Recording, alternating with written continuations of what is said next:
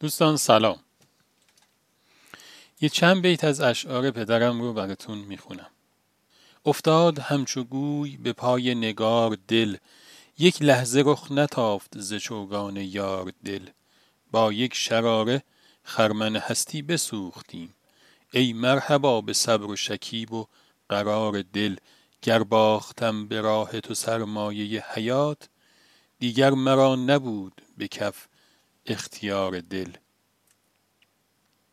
داستانک نقش تسلیم داستان یک برگه که توی یک روز پاییزی در اثر یک باد پاییزی از درخت کنده میشه و روی زمین میفته. بعد موشه ها میریزن سرش و شروع می‌کنن به خوردنش.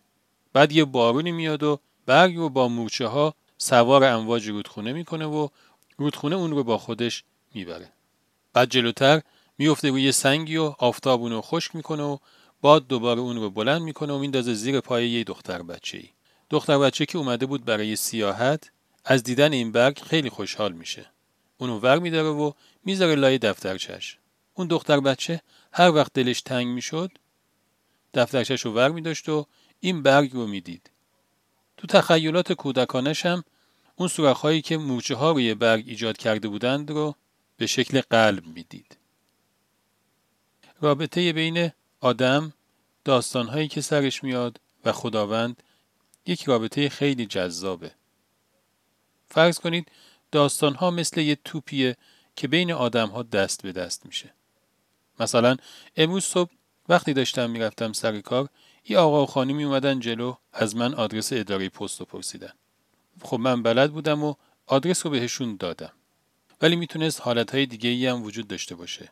مثلا بلد نباشم و یه آدرس علکی بهشون بدم. یا بلد باشم ولی آدرس رو بهشون ندم. یا حتی بلد باشم و آدرس غلط بهشون بدم.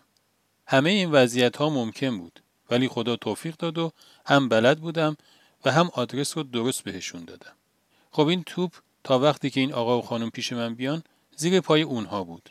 بعدم حالا به هر دلیلی اومد زیر پای من. بعد هم دوباره شود شد به یه سمت دیگه.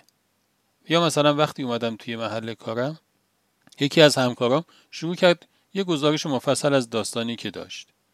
از لحنش پیدا بود که تو این داستان از یکی دیگه از همکاراش یه دلخوری داشت. یا عصر که شد یکی از همکارامون یه شربت خیلی خوشمزه به بهمون داد. حالا تک تک این داستان ها و شاید صدها داستان دیگه که در طول روز برای آدم پیش میاد و ممکنه آدم حواسش بهشون نباشه و آمارش هم از دستش در بره اینها رو بگیرید همون توپهایی که میاد زیر پای آدم. بعضی میگن که اینها همش تصادفیه و برای همه پیش میاد. ولی ما باورمون اینه که همه این داستانها حکمتی پشتشه و از طرف خداوند حکیم به طرف ما پاس داده شده. و انتظار میگه که یه عکس عمل مناسبی در قبال این توپ از خودمون نشون بدیم. حالا یه جور دیگه همین داستان رو ببینیم. فرض کنید که ما اون توپه هستیم و میافتیم زیر پای خداوند. و خداوند به بهانه این داستانها ما رو به سمت و سویی که خودش می‌خواد میفرسته. برای اینکه می‌خواد یه بازی خیلی زیبایی رو توی هستی به نمایش بگذاره. بازی که هر کی اهل سیاحته با دیدن اون لذت ببره. برای اینکه این بازی خوب اتفاق بیفته لازمه که اون توپه هیچ جا گیر نکنه. اعتراض نداشته باشه و روون و تسلیم زیر پای بازیکن حرکت بکنه.